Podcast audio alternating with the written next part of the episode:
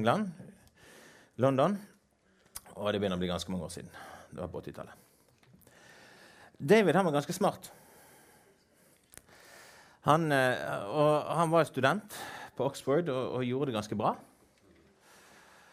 Og når han da måtte komme litt ut og han hadde valgt studieløpet sitt før han tok imot Jesus, så gikk han i en kirke, da, og så Og så, når han ble sånn 22, så hadde han vært tre år som ung voksen i en menighet. Karismatisk menighet som tror på Guds ord. Og så, så uh, måtte han finne ut av hva skal han bli når han blir stor.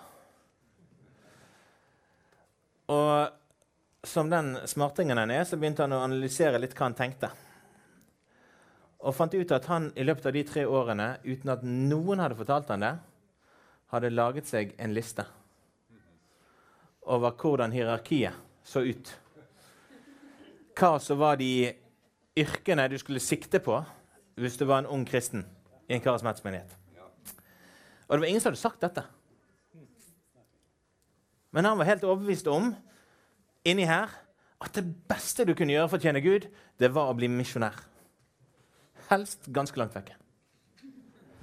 Og hvis du nå mot formodning ikke kunne gjøre det, så kunne du bli evangelist i ditt eget land. Arne. Og hvis du rykket ned et hakk, så kunne du bli pastor.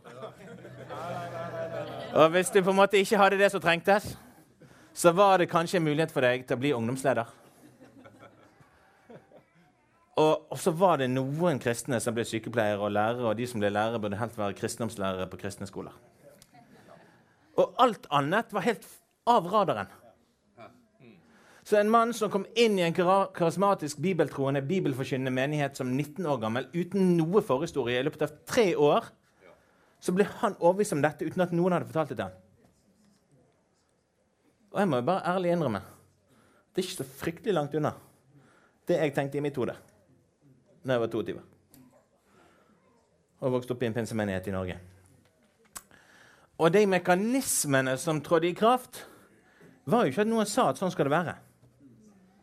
Det bare, I kirken så snakket vi mye mer om misjonærer enn forretningsfolk. Og vi snakket mye mer om evangelister og tenkte at det var gøy. Tenk så bra det var, da. Vinner mennesker for Jesus. Og vi tok de fram, og vi ba for dem. Og fortalte fortellinger om dem. Og pastoren han sto der oppe hver dag. Så han sov nå mye. Og ungdomspastoren han var jo litt kul. Og så hendte det at vi hørte om noen sykepleiere som jo var så gode mennesker. Så hendte det at noen lærere snakket om hvordan de fikk for, fortelle om kristen tro i skolen. Og så Det andre det var det bare taust rundt. Det var ikke tema. Så dette hierarkiet som han da hadde i sitt hode etter tre år i en kristen menighet, det kom av det vi ikke snakket om. Like så mye av det vi snakket om. Og Problemet for David var at han var lynintelligent på området språk. Så han studerte russisk, fransk og tysk og spansk på Oxford, hadde grader. Men samtidig så, Og da trodde alle han skulle bli misjonær, men det kjente han at det var ikke det. Så han var jo språklærer. Tysklærer. På en skole, på en ungdomsskole, offentlig ungdomsskole i utkanten av London. Der folk sleit litt sosialt i det området. Og så sa han men jeg skal jo ta min tro på alvor. Men det er ingen som har fortalt meg hvordan dette ser ut. Å være en kristen tysklærer. For det, det her hierarkiet det er, Og det er ingenting galt med noen av disse. De er helt fantastisk. Veldig glad for det. Men av og til så kan vi ha et bilde av hvordan kall ser ut, som gjør at det blir litt vanskeligere hvis talentet som Gud har utrustet deg med, er at du er god til å forhandle om penger. Eller du er god til å lære språk. Eller du er god til å løse digitale utfordringer og skape driftssikre nettverk. Eller du ikke har snøring om hva jeg nettopp sa. Og er knakende god til å lage mat. Så, så er ikke det alltid at vi kommer til sånn voksen alder, da? Der vi har en forståelse av hvordan mitt talent og Guds kall henger sammen, hvis ikke det passer helt inn i disse. Og Jeg har ikke vokst opp i kristen fellesskap, så jeg skal ikke si at det er sånn her. Men det er ikke så fryktelig langt unna, sånn som det var i tabernakelet der jeg vokste opp. Og, og, den menigheten som David eh, vokste opp i, lå nok litt nærmere kristent fellesskap. Eller den han hadde gått tre år i, eh, i London. Og det kan jo være at det stemmer bitte litt her òg. Ikke noen som har sagt det. Men det er så lett å tenke det. Og så er det fantastisk at vi har sånne folk som David, som jeg eh, skal komme litt tilbake til, som finner ut at den utfordringen skal jeg ta. Så når jeg velger hva jeg skal skrive masteravhandling om, så skal jeg begynne å snakke om hvordan dette henger sammen med min tro. Eh, og skal vi komme litt tilbake til noe av det han fant ut. Men det er sikkert ikke bare språklærere her, så vi skal ikke bare snakke om David. Jeg eh, fikk eh, i oppdrag å bevege meg inn i visjonen og se på dette i relasjon til verden, der vi vil gi oss til å elske vår neste. Vi vil leve i tråd med visjonsbefalingen Jesus har gitt oss, og vi vil være lys og salt i samfunnet vi er en del av, og se litt sånn spesifikt på jobb. Det var bestillingen jeg fikk.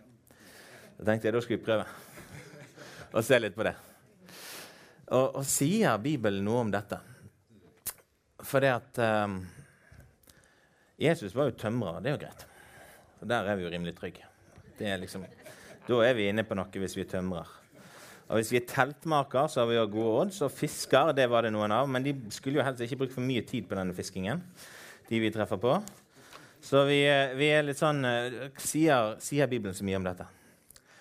Vel, la oss i hvert fall begynne med skapelsen. For En plass å starte er jo å tenke Hvis mennesket ikke hadde falt. Hva hadde vi gjort da? Hadde alle vært misjonærer, pastorer, evangelister, ungdomsledere? Sannsynligvis ikke. Sannsynligvis hadde faktisk ikke det vært så mange evangelister. Sorry, Arne. Kanskje de får, ja, det hadde nok vært Daniels skole. Det hadde vi nok hatt. Men vi ser at Gud skapte mennesket i sitt bilde. Skapte en til mann og kvinne. Velsignet de og sa, vær fruktbare, bli mange, fyll jorden og legg den under dere. Dere skal råde over fiskene i havet, over fuglene under himmelen, over alle dyr som det kryr av på jorden. Så det i hvert fall vet at før det ble behov for misjonære evangelister, så var det behov for bønder kalt av Gud. Og siden ikke alle trenger å være bønder med dagens teknologiske utvikling, så kan vi ha tro på at det er faktisk en god del andre som har om å forvalte denne jorden, få det til å funke, dette samfunnet vi lever i, som et kall ifra Gud. Så betyr ikke det at vi ikke skal snakke om at vi har et kall til å være evangelister og det er det troen. For all del. Det er bare det at jeg har blitt bedt om å snakke litt mer om dette nå. Så det, er ikke noen motsetning. Men vi må ikke glemme, når vi snakker om hva Gud har kalt oss til, at dette det er ganske tidlig. Da kan vi i hvert fall være helt trygge at hvis vi er bønder, så er vi innenfor. Men jeg tror ganske mye annet av det vi holder på med, som handler om å, å skape et samfunn som fungerer, og bidra til at et samfunn fungerer, det er i tråd med det Gud har kalt oss til å gjøre før syndefallet. Skal vi se her Der. Ops, Sorry. Så skal vi snakke business. Matteus 25, vers 14-30. Det er som en mann som skulle dra utenlands. Han kalte til seg tjenerne sine og overlappet dem alt han eide. En ga han fem talenter en annen to og en tredje en talent. Etter det hver enkelt hadde evne til, så reiste han. Han som hadde fått fem talenter, gikk straks bort og drev handel med dem og tjente fem til. Han som hadde fått to talenter, gjorde det samme og tjente to til. Men han som hadde fått én talent, gikk og gravde et hull i jorden og gjemte sin herrens penger. Da lang tid var gått, kom tjenernes herre tilbake og ville holde regnskap med dem.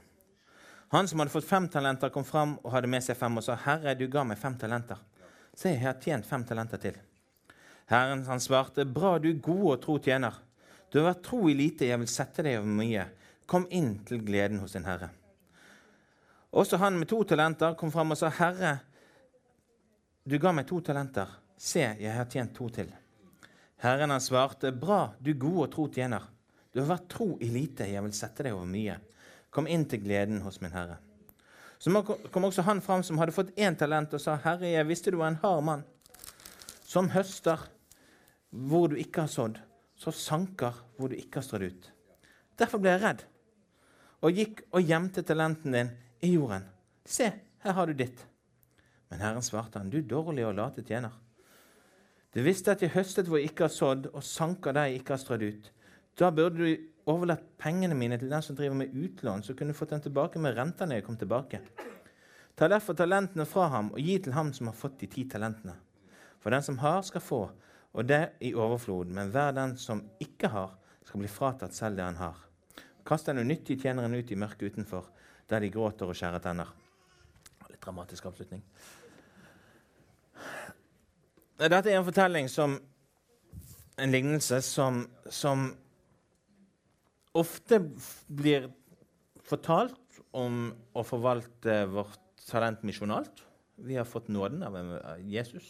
Vi har fått fortellingen om Og vi har fått frelsen. La oss ut og spre det for med oss andre. En helt legitim tolkning av den fortellingen. Eh, den brukes av og til òg om alle de materielle godene vi har fått. Vi har trukket gullåret, en del av oss. Blitt født og oppvokst her eller på en annen måte kommet oss hit. I forhold til veldig mange andre i verden flaks. 5-10-15 talenter bare der. I økonomisk velstand. La oss forvalte det og bruke det på en god måte. Eh, men hvis vi ser på den teksten, da, så, så skal vi ikke la være å se på at han rett og slett snakker om en forretningsmann som har fått en gave i henhold til sine evner og som tjener Gud med å tjene penger i den fortellingen. Og jeg tenker at, at vi har fått talenter, hver eneste en av oss. Og jeg tror vi har lov å bruke den fortellingen sånn. At det ikke bare handler om penger. Men det handler om gaver, interesser, evner ting som vi er gode på, og som vi ikke alltid er så flinke til å løfte fram i vitnesbyrd. Og som vi ikke alltid er så gode til å fortelle fortellinger om og alltid er så gode å snakke om på gruppene. Men vi har fått ting vi er gode på, som Gud har kalt oss til å forvalte. Og når han ber oss å forvalte det, så ber han oss om å bruke det og utvikle det og trene på det. Og så vil det ikke alltid være samsvar sånn helt sånn én til én mellom det talentet Gud har gitt deg, og den jobbsituasjonen du er i nå. Så når jeg snakker om, om, talenter i denne sammenhengen, så tenker jeg at vi må tenke litt bredere enn bare den jobben jeg er i nå. For det kan hende at jeg er i en jobb som ikke smatcher med talentene mine. Kanskje jeg av frykt ikke tør å ta sjansen på å prøve meg som kokk. Selv om jeg vet at det egentlig er jeg knakende god. Men jeg er så redd for å mislykkes. Så det at jeg selger et eller annet annet. Og kanskje jeg er knakende god til å selge, men jeg vet ikke helt om jeg tør det. Så jeg prøver meg på å bli lærer, for det er litt sikrere inntekt. Det kan hende at, at uh, det ikke er match mellom ditt talent og den jobbsituasjonen du er i. Og det er helt legitimt at mange ganger i livet så kan vi være i situasjoner der vi ikke er i jobb. Vi kan være syke, vi kan være under utdanning, vi kan være pensjonister. Ikke i jobb. Men vi har fortsatt talenter. Så når jeg nå snakker om jobb, litt fordi jeg har fått beskjed om det, så, så jeg tar med det perspektivet. Sant? Jeg snakker om talentforvaltning, og det gjelder ikke bare i yrkeslivet. Det gjelder Jeg har bare vært, jobbet i evangeliesenteret i mange år, hatt mange som har vært langt nede. Jeg har aldri truffet et eneste menneske som jeg ikke kan se etter å ha blitt litt kjent med dem. Du har et talent. Du har noe å gi. Og du trenger ikke vente til du er der med å begynne å gi det. Men du er flink til noe. Og du kan bruke det til å løfte andre mennesker opp. Og jeg kan se det etter bare noen dager eller uker etter at du har kommet ut av rusen. Og da tenker jeg det gjelder oss alle.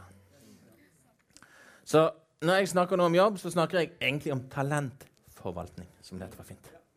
Snakker om å bruke de gavene Gud gitt. Og så av og til så kan det være sånn at vi må tenke om litt. Jeg der jeg skal være? Og Det betyr ikke det at du ut ifra det jeg sier nå, skal tenke at oi, jeg må skifte jobb i morgen. Sant? Men det, vi har lov å stille oss det spørsmålet. Hva er mitt talent? Er det liksom tilfeldig at jeg fikk en jobb her, og så har han bare vært der for det er trygt? Og det er greit, jeg begynner å mestre det. og Det, det noe, trenger ikke være noe galt i det, men, men det går an å stille seg spørsmålet er det her jeg skal være. Sånn når jeg tenker livet mitt det er Helt greit, det er mange ti år i en jobb som ikke er liksom helt innertier.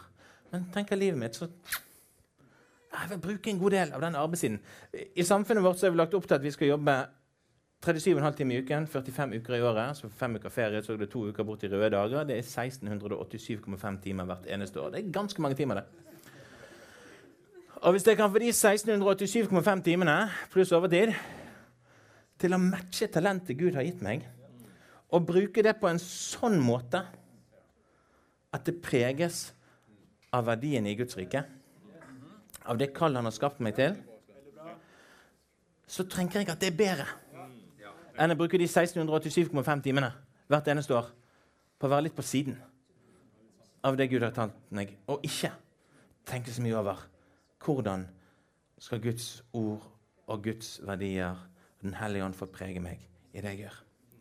For det som skjer, er at på mange arbeidsplasser så vil det være en fristelse til å Fordi vi sjelden sitter med bare kristne rundt oss, så er det liksom litt lett å tenke ateistisk.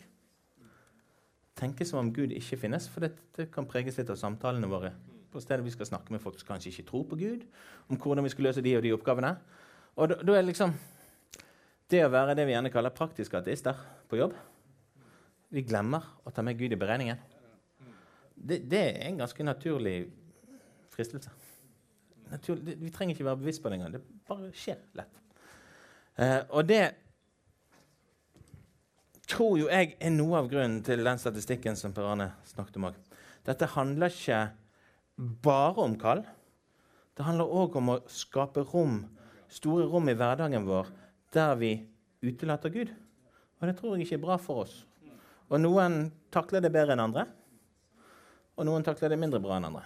Så hvis jeg går 1687,5 timer hver eneste år og glemmer Gud, og prøver å løse problemer, beskrive verden, finne ut av hva jeg skal gjøre uten å ta Gud med i beregningen, så får jeg en vane av måten å tenke på. I de 1687,5 timene hvert eneste år. Som kan snike seg inn og begynne å prege meg på andre områder når jeg kommer hjem. Jeg vet ikke om det er bra. Og noen takler det bedre enn andre. Eh, men jeg tror det er bra å spørre Herren Hvis jeg skal bruke så lang tid, hva skal jeg bruke det på? Og, og, det er klart, Når det kommer til hvilken jobb man skal ha, hvordan man skal bruke talenter, hvilken situasjon man er i, så skal vi være litt sånn ydmyke om å si til andre at du må gjøre sånn og sånn. og sånn. Eh, for det, det, handler litt om hva man har tro for. Det handler litt om hva man har hvile for, hva man kjenner på sjøl. Eh, men jeg tror det går an å si to ting. Er du knakende god å selge, så vil jeg våge å påstå det er ikke helt likegyldig om du er knakende god å selge og bruker det talentet til å selge tobakk eller gulrøtter. Og så skal jeg ikke si at du ikke, som, ikke skal jobbe i en butikk som selger tobakk. For all del, det er ikke det jeg sier. Men jeg sier det går an å si at, at det er noen måter å forvalte dette talentet i arbeidslivet på som synes å være litt mer problematisk, og noen synes å være litt bedre. Og det går an å snakke om. Og jeg tror ikke Gud har kalt oss til å finne ut av dette alene. Så det å sitte seg ned og, og snakke med noen som deler troen, og som forstår hva vi snakker om, og kanskje til og med noen som har noen talenter som ligner. Det er jo helt fantastisk hvis man kan finne på det. Tenk til tre kristne studenter på dette psykologistudiet. Går an å snakke sammen om hvordan troen henger sammen med det vi gjør, sånn at vi slipper å være helt alene. Så på ene siden så tror jeg ja, vi skal ha den største respekt for at dette er, deg. Individuelt. Jeg skal ikke komme og fortelle deg hva du skal gjøre. Og så skal vi få lov å si noen spørsmål. Det går, det går an å stille spørsmål på at det finnes kanskje noen ulike måter å forvalte det talentet som er nærmere til Gud kaller oss på. Noen jobber, noen karrierer, som treffer bedre på det Gud kaller oss til i denne verden, enn andre. Og så kan det være lurt å ikke skulle prøve å finne ut av det alene, men å snakke med noen andre om det. Det var den sliden jeg hadde lengst notater på. Nå skal det gå kjappere. Alt arbeid skal dere gjøre helhjertet, for det er Herren og ikke mennesker dere tjener. Dette er en klassisk fortelling som jeg nå har hentet, så noen kanskje skjønner hva som kommer hvis de har vært på veldig mange møter. og av og til kan den dukke opp. Det er en fortelling som etter sigende går tilbake til 1200-tallet, til de bygget katedralen i Salisbury.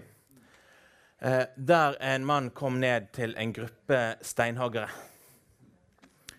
Og så de alle gjør tilsynelatende den samme jobben. De sto og hogget stein til denne katedralen. Så spurte han tre stykker. Hva gjør du? Og den første, han her, han, eh, han sa jeg hogger steiner. Og jeg er ganske god på det. Jeg hogger de helt presis i den formen de skal være. Og Så spurte han nummer to. Hva gjør du? Jeg har fått meg en jobb. Jeg har kone og tre barn hjemme. De må ha mat på bordet. Jeg har fått meg en jobb, så jeg tjener penger. Så jeg går her, og jeg eh, strekker meg langt for å klare å holde på denne jobben, så jeg kan tjene de pengene sånn at det går bra med min kone og mine barn. Og så kommer jeg til nummer tre og sier jeg bygger en katedral. Jeg bygger en katedral, og den katedralen, den skal peke på Gud. Og de gjør akkurat det samme tilsynelatende. Men de har tre helt ulike perspektiv på hva de gjør. Og de perspektivene det kan påvirke hvordan de gjør jobben. Det er ikke sikkert at den ene blir bedre enn den andre. Men jeg tror jo hvis jeg tjener Gud og, og, og gjør noe der jeg er overbevist om at nå gjør jeg dette for Gud Ikke bare for penger, eller ikke bare for at andre skal synes at jeg er flink, eller ikke bare for at det er forventning i samfunnet, men jeg tjener Gud, så gjør jeg en bedre jobb enn jeg hadde gjort hvis jeg tenkte det var bare for pengene. Eller bare for, for uh, at folk skulle like meg. Uh, og så betyr det ikke nødvendigvis at jeg er bedre enn naboen. For det er mange ting som kan spille inn på det. Men kan vi finne veier der våre talenter kan bli forvaltet på en sånn måte at vi bygger katedraler, så tror jeg det gjør noe med oss. Og det er en mye bedre plass å være. Og da er det helt greit at vi tenker litt langsiktig. Det er ikke sånn Oi, nå må du ut og skifte jobb. Men, men, at vi tenker gjennom livet. Og det handler ikke bare om jobb. Det handler om talentene. Skal vi se. Der, ja. Så er problemet, da Paulus var teltmaker. Jesus var tømrer. Det var noen pengeveksler inni der, noen tollere. Vi har vel Jeg vet ikke om vi har teltmakere her, jeg vet ikke om vi har tollere her. Vi, vi har vel, jeg vet ikke om vi har fiskere her. Vi har kanskje noen tømrere. Ligger godt an. Hobbyfiskere kan kanskje bidra litt. Ja, Det var jo egentlig idealet. Det var ikke det med Peter at han skulle slutte å gjøre det som jobb og bare gjøre det på meg. Ja. Eh, problemet er jo da at Bibelen gir oss ikke noe oppskrift på dette. Sånn, så det her må vi være teologer. Og nå høres et ord som noen synes blir skummelt når jeg sier dette. Vi må være kreative teologer. Skapende teologer. For det som mange i hvert fall mener at den opprinnelige betydningen av teologi, det handler om å la Guds ord skape mening i en ny hverdag som ikke er identisk beskrevet i Guds ord. For noen ting det har vi en oppskrift på. En mann skal forlate sin mor og far å gifte seg med en dame. Så hvis han gifter seg, så skal han gifte seg med en dame, og så skal de flytte sammen. Altså Det er en relativt sånn grei oppskrift. Sånn skal du gå fram. Sånn? Men det står veldig lite om hvordan du skal drive nettverk for å sikre stabil eh, datasikkerhet i virksomheten. Paulus er ikke inne på det. Sant? Så det at hvis jobben min og kallet mitt og talentet mitt i yrkeslivet ligger der, eller ligger i psykologi Det er greit han sier litt her og der, men det er, liksom ikke, det er mye som ikke er berørt. Eller hvis det er i salg, eller for den saks skyld jordbruk, eller branningeniører, eller hva det skal være. Sant? Så, så står det ikke en oppskrift. Og da må vi ikke vente på at noen kommer og forteller oss hvordan det skal gjøres. Men vi må ta utfordringen sånn som David gjorde. Og sier så jeg må finne ut av dette. Og jeg må finne ut av det med å gå til Guds ord og la spørre Den hellige ånd om hvordan, hvordan skal dette se ut i denne hverdagen. Hvordan kan ditt ord skape ny mening, skape betydning i denne hverdagen? Og så må jeg snakke med mine brødre og søstre som kan hjelpe meg, for vi er ikke kalt til å gjøre dette alene. Så jeg må finne noen å snakke med. ok, Jeg er så god jeg på å flippe burgere. Jeg er så knakende god på kjøkkenet. Jeg er så god til å smile når folk kommer inn i denne butikken. Og de går ut av denne butikken, og de har hatt en effektiv handletur. Jeg har ikke sløst bort masse tid som går, gjør at prisene på matvarene blir høyere. Jeg smiler til dem når de kommer, jeg smiler til dem når de går. De har en god følelse. Jeg lyser opp dagen deres. Er det noen andre sånne? Ok, Hva betyr det å tjene Gud i dagligvarebransjen? Altså, vi må finne ut av det, og da må vi spørre Gud. For det begynner der. For det David oppdaget, var at hans bilde av hvordan Gud kalte, var preget av hvilke samtaler som handlet om hvordan man brukte tiden. Og de samtalene var fraværende. De hadde en fantastisk forretningsmann i menigheten som ga folk jobber som ikke klarte å mestre jobber andre plasser, fikk de til å funke. Fikk snudde om en en fabrikk til å gå i pluss med tok sosialt ansvar før folk begynte å snakke om at det var poppis. Og han oppdaget det etter flere år, og ingen hadde snakket om det. Men en mann som hadde løftet masse mennesker og fått en virksomhet til å bli bærekraftig i samfunnet og være en del av forvaltningen av samfunnet på en god måte. Han oppdaget det i flere år. For det, man snakket ikke om sånt i hans menighet. Så vi må snakke om det sammen. Så, så, er det likevel noen punkter vi kan ha på det kartet. Når det skal være ferdig? Er det sånn eh, God tid. Jeg skal spørre søndagsskolemedarbeideren hvor god tid jeg har. Ja, vi kan holde på litt. Noen punkter på kartet. Ok, Det ligger et forvalteransvar, et forvalteroppdrag. I noen kirkelige sammenhenger så kaller de det kulturoppdraget, som er sånn parallelt til misjonsoppdraget på å forvalte denne jorden på en god måte. Det ligger der fra skapelsen av. Okay? Så det, det å, å, bidra til at denne jorden blir behandlet og forvaltet på en god måte, det er en del av kallet Gud ga oss. Og en god måte betyr òg tas i bruk. Så det betyr ikke nødvendigvis isolere seg på minst mulig plass og på en måte bare kan sikkert, Folk som har bedre peil enn meg på dette, kan sikkert finne ut av at vi av og til ikke skal bruke alt opp. og sånne ting. Men det handler ikke liksom om å isolere seg fra deler av verden og la mest mulig i verden være uberørt. Det handler om å ta i bruk jorden på en god måte. Og altså bidra til et samfunn som fungerer på en god måte, der de mekanismene funker. Ja, det, det er vi antageligvis inne på noe. Så sier eh, Peter i 1. Peter 3,9 et ord, bruker et ord som, som, vi finner noen plasser. Jeg lurer ikke om Per Arne var innom det her før i dag òg. Gjengjeld ikke ondt med ondt eller hån med hånd. Nei, velsign heller. For det er kalt å arve velsignelse. Det ordet 'velsign' som brukes der på gresk, det er ordet eulogeo. Eh, det er et ord som har i sin rot det å løfte opp. Det brukes på i hvert fall tre måter i samtidslitteraturen. Det betyr å løfte opp i omtale, altså snakke vel om folk. Det betyr å løfte opp i bønn og be til Gud om folk. Og det betyr å løfte opp i lykke og gjøre lykkelig. Så det, er liksom de tre betydningene som er vanlige for det ordet når det brukes i gresk litteratur. Så når når vi snakker om å velsigne, så snakker vi om å løfte opp. La folk få det bedre.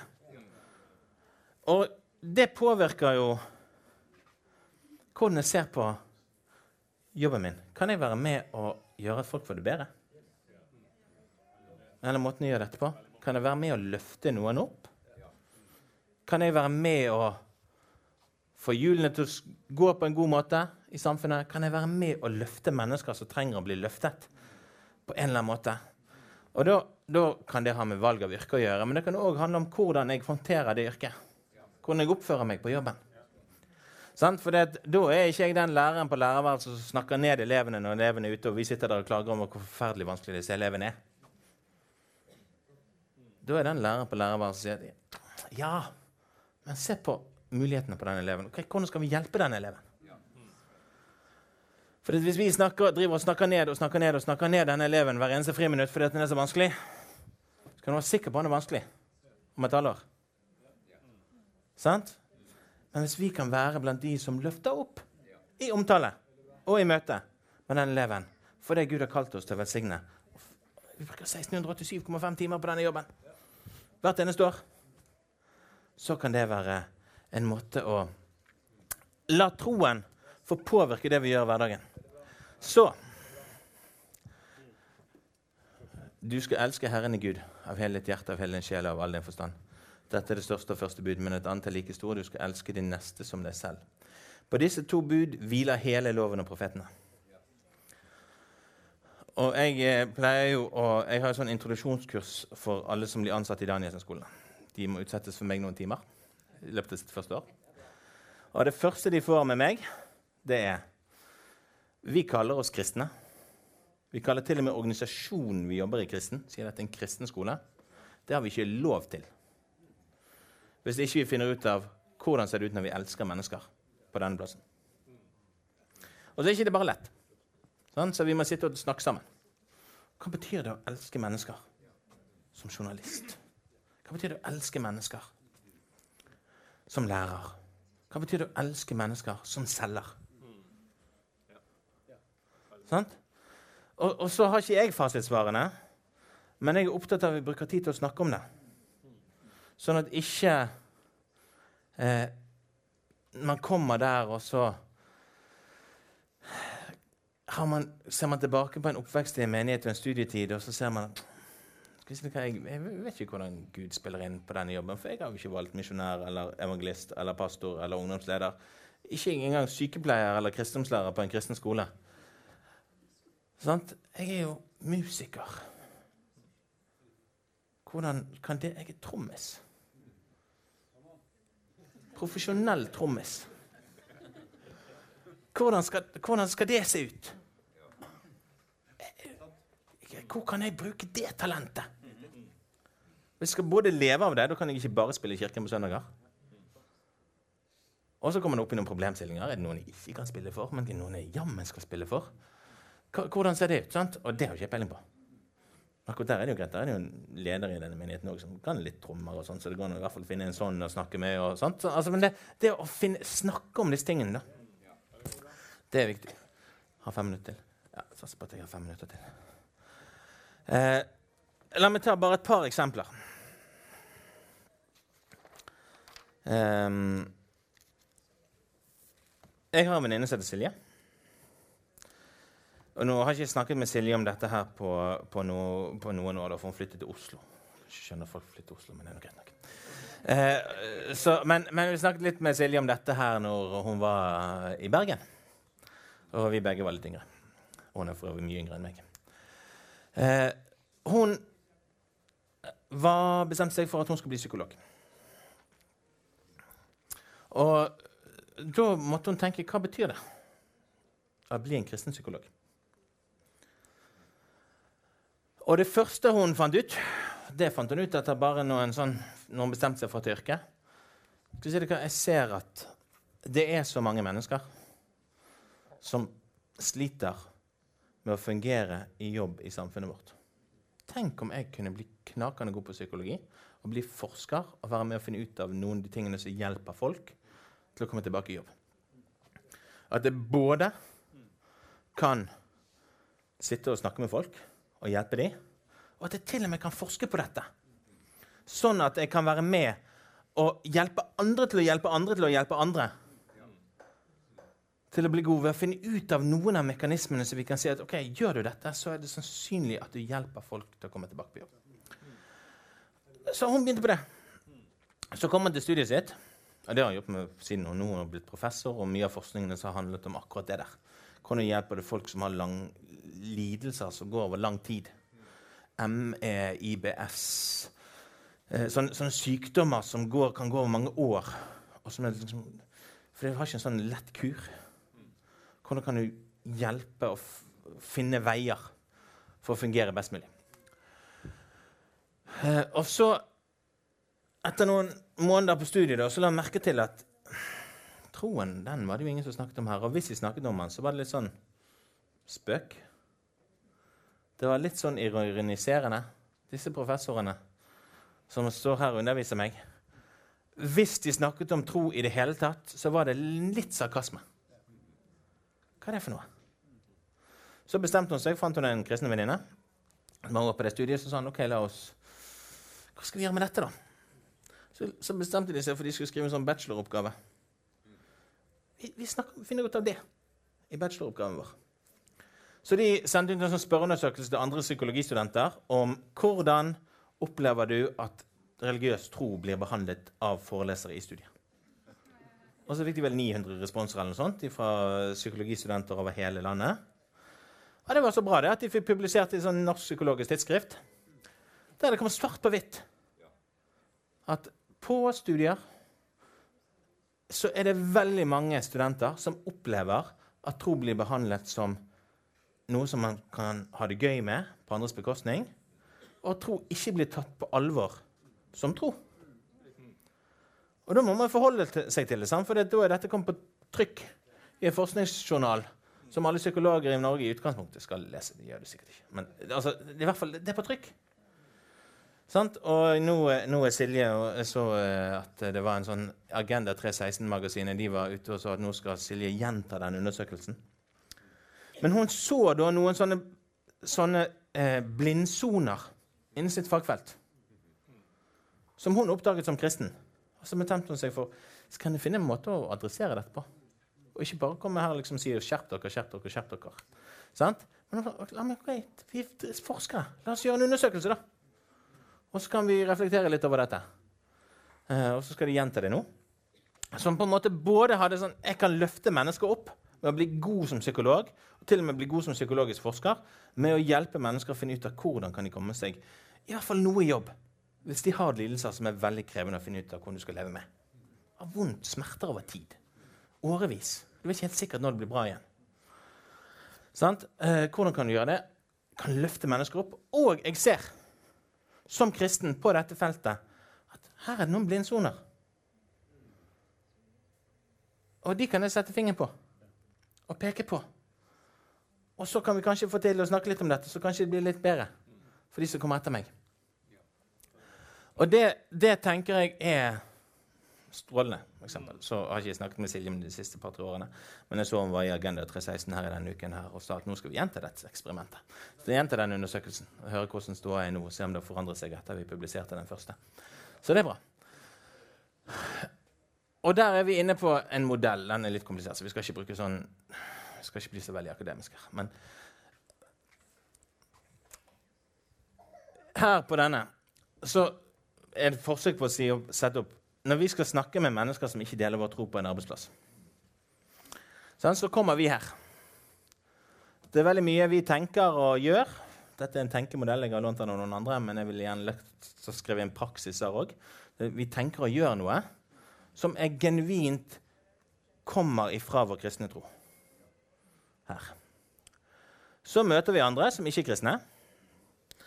Og de har noen ting som er direkte motsetning til kristen tro. Det er, eh, det er, noen ting som ikke er forenlig med kristen tro. Men de har òg en del ting, for de er skapt i Guds bilde. De er i en oppvokst eller preget på en eller annen måte av en kultur som har vært preget av kristen tro gjennom århundrer. Så er det noe her som er genuint kristent, som de er helt med på. Folk skal være enig. Sånn, men det jeg legger vekt på inni denne, og det kan godt hende den skulle vært større, i hvert fall på en del fagfelt, det jeg legger vekt på, kan være litt annerledes. Fordi at jeg kommer fra denne siden. Sant? Med referanse til læreren som snakker opp elevene alltid. Sant? Det er ikke det at en lærer som ikke er kristen, ikke vil si at det er lurt. Men for meg er det så viktig, fordi jeg er kristen, at det er alltid på dagsordenen. Jeg i en samtale på lærerværelset, og noen begynner å snakke ned elevene, så er det mitt kall å snakke de opp. Og jeg tømrer og er inne en, på en byggeplass, og noen begynner å, å på en måte snakke om effektivitet på en måte så jeg vet at går utover disse kundene, så, så kan jeg si Ja, men du Vi skal jo legge vår stolthet i at dette huset det skal stå om så til Jesus kommer igjen. Kanskje du skal bruke en annen formulering. Eneste kristne Dette huset skal jo stå i 100 år. Da kan vi kjøre sånn. Sånt? Greit at vi sparer en 10 000-lapp, men alvorlig talt Kunden betaler jo 5 millioner for dette huset. Det skal jo stå. Vi kan ikke gjøre sånne feil. Vi kan ikke gjøre sånne prioriteringer. Så, så det, og, og, det kan vi være enige om. Og det er der David, som jeg begynte å snakke om, syns jeg har vært strålende. For han begynte å se som tysklærer.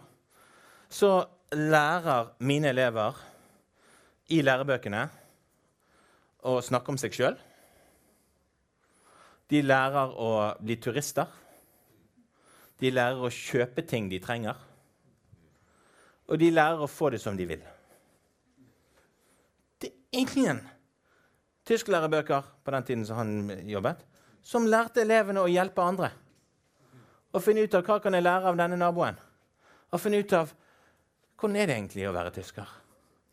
Sånn som jeg skal finne ut av som kristen tysklærer, så vil jeg at mine elever når de lærer tysk, så skal de òg begynne å bry seg om tyskere. Og da må jeg bytte ut tegneseriefigurene i boken med ekte mennesker. Som lever ekte liv. Og så må vi snakke om hvordan møter vi disse menneskene. Og så vi lærer tysk ikke bare for at vi skal måte, få det som vi vil, men vi skal lære tysk fordi at Gud bryr seg om tyskere. Og de er fantastiske folk. Og vi kan bli glad i dem. Og Da begynte han etter hvert å få fortellinger fra elever som hadde vært i Tyskland. og sa at jeg satt meg ned på bussen med en mann, og han så så trist ut. Så jeg bare prøvde å snakke litt på tysk med ham om hvordan han hadde og så fikk vi en sånn samtale om at han hadde det så vanskelig. Og så gikk han ut ifra den samtalen om at han hadde det litt bedre. Og da sa David som en tysklærer Da har jeg gjort noe i forhold til mitt kall som tysklærer. Jeg har utrustet mennesker til å bry seg om andre og ikke bare være turister. Det var en ting til jeg skulle si, men jeg tror jeg må få tid til den siste foilen. Hva skulle jeg si da? Jo, jo, dette, jo, dette er faktisk litt viktig. Dette er faktisk litt viktig. For det, i den prosessen der, da Så skal vi tenke Og dette kunne vi snakket om i mange timer, for det går inn på ulike fagfelt og se hvordan kan kristen tro påvirke ulike fagfelt. Det er sånne ting som vi jobber mye med i Danielskolene. Men det blir litt teoretisk her på en søndag formiddag. Så vi holder oss liksom til det store bildet her. Så kan vi heller ta det spesifikke litt mer inn på enkelte områder, tømrer og psykolog og advokat og sånne ting senere. Det er mange eksempler på folk som har tenkt noe av dette, så vi kan lære noe av. Men det vi må obs når vi kommer inn her, da, er at av og til så kommer det noen gullkorn fra den siden som vi har veldig godt av å høre. Så la oss gå inn i den samtalen med frimodighet på at vi har en tro som gir oss et perspektiv, som hjelper oss til å tilføre samtalen noe. sånn som David, for Når David begynner å snakke om dette med tysklærere, så er det jo ikke bare de kristne tysklærerne som syns det var en god idé. Sant? Så det at han begynner å påvirke, som nå har han blitt professor og reiser verden rundt og holder foredrag, og han begynner å påvirke hvordan tysklærere, som ikke er kristne òg, underviser tysk. Og det er veldig bra. Ikke alle med på laget, liksom, men, men han påvirker fordi han, han kommer herifra, og pga. at han kommer herifra, så gjør han noe her som òg andre lærer av. Og så hender det da at jeg har noen blindsonere. La oss se på Abraham. Abraham han blir jo regnet som en helt. Han gjorde ting i tro som jeg ikke klarer å forestille meg. Jeg er veldig glad for at Gud ikke har valgt å teste meg på den måten, for jeg kan ikke forestille meg at jeg hadde klart å bestå den testen. Utrolig respekt for Abraham. Første, Korinther, nei, første, første Mosebok, kapittel 12, så drar Abraham til Egypt. Så blir han redd. For at han har en veldig pen kone. Og tenk om noen tar konen min og tar livet av meg. Så da Hva gjør jeg da? Da sier jeg hun er min søster. Og da på en måte legger jeg konen min fram for hugg. For da kommer selvfølgelig noen tar konen hans. Og så går han unna. Så han blir rikt velsignet av farao fordi han trodde at han hadde fått hennes søster, hans søster. Så han fikk masse kameler og sauer og geiter og greier. Og så behandler han konen sin på en måte som han aldri skal behandle en kone. Og den som måtte fortelle Abraham det, det var ikke en profet fra Israel. Det var hedningekongen farao. Som kom og fortalte troshelten Abraham du har ikke behandlet din kone rett. Og du har ikke behandlet oss rett. Og Abraham lærte ikke. Så i første Mosebok kapittel 20 så er han på tur igjen. Og det skjer akkurat det samme. Sant? I Gerar er min søster. Hun er fine damen her. Ikke ta meg. Oh, kongen fra Gerar må komme og si Abraham! Du gjør feil! Ja, Det var en grunn til han var redd for kongen fra Gerar. For kongen fra Gerar var ikke en grei type. Han trodde i utgangspunktet ikke på Gud. Var i hvert fall ikke en etterfølger av Jesus. Han var ikke en troshelt fra Det gamle testamentet. Han var ikke et forbilde for oss kristne. Men det var han som måtte komme og fortelle Abraham du behandler ikke din kone sånn som du skal behandle din kone.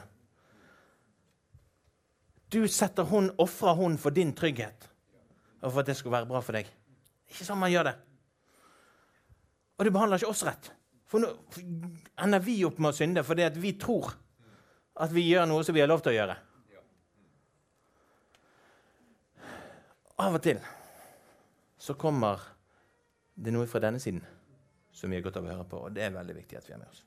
Så vi er frimodige på vår tro, men ikke arrogant. Så til slutt Dette er jo ikke bare lett.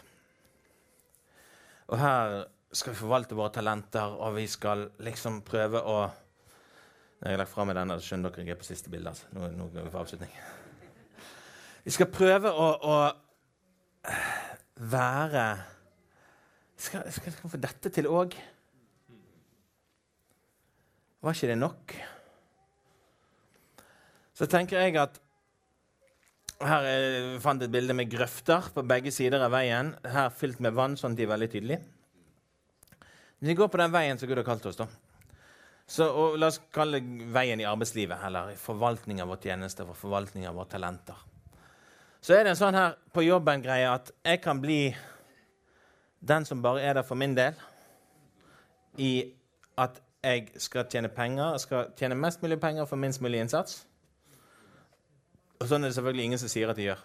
Men allikevel så merker du at det av og til kan finnes mentaliteter som ligner litt på det. Sant? Det er alltid et problem hvis jeg skal gjøre noe annet eller noe mer enn det jeg gjorde. Og eh, nå må jeg få mer penger. Det er en grøft. Så er det en annen grøft som òg handler om meg. Som handler om perfeksjonisme. For perfeksjonisme er ikke bundet i at Gud har kalt meg. Perfeksjonisme er bundet i at jeg vil at andre skal synes at jeg gjør en god jobb. Jeg vil se bra ut. Sånn? Og folk, og det er folk for ulike personlighetstyper, og noen er veldig mye flinkere til å få ting rett. For all del. Det er ikke galt å være opptatt av å gjøre ting rett. Men perfeksjonisme handler ofte om at andre skal like meg. Og andre skal tenke høye tanker om meg. Og det er en grøft som fort gjør at vi sliter oss ut. Når motoren i livet vårt får være takknemlighet til Gud Vi ønsker å tjene Gud på jobben eller i forvaltningen vår karriere fordi han har gjort det han har gjort for oss. Fordi han har elsket oss, fordi han har gitt livet sitt for oss, så vet vi at vi kommer aldri til å bli gode nok. Så vet vi at Jesus har sagt at det er helt greit. Det er derfor jeg kom. Jeg vet det allerede. Blir ikke overrasket. Så vi kan få lov å strekke oss og ikke være de som alltid sier, sier at 'nei, dette går ikke fordi vi har ikke tid'. Og samtidig ikke være de som skal være så pliktoppfyllende at vi sliter oss helt ut for vi vil at andre skal like oss. Men vi kan strekke oss på det vi kaller tjener Gud. Som rørlegger, som journalist, som lærer. Og den samtalen, fordi jeg bygger en katedral, den er så mye lettere å være i hvis vi snakker sammen om hvordan ser det ut. At ikke dette blir et tema som blir fjern fra våre samtaler, våre cellegrupper, bibelgrupper, samtalegrupper, grupper, kall det hva du vil. Sant? At vi, la, oss finne, la oss snakke om dette. Sånn at vi kan få dette til å handle om takknemlighet og ikke flink gutt, flink pike. Og ikke den som bare skal tjene penger til seg sjøl for minst mulig arbeid. Men å være et kall. Og nå har jeg brukt tiden min. Sikkert vel så det. Så uh, takk for meg.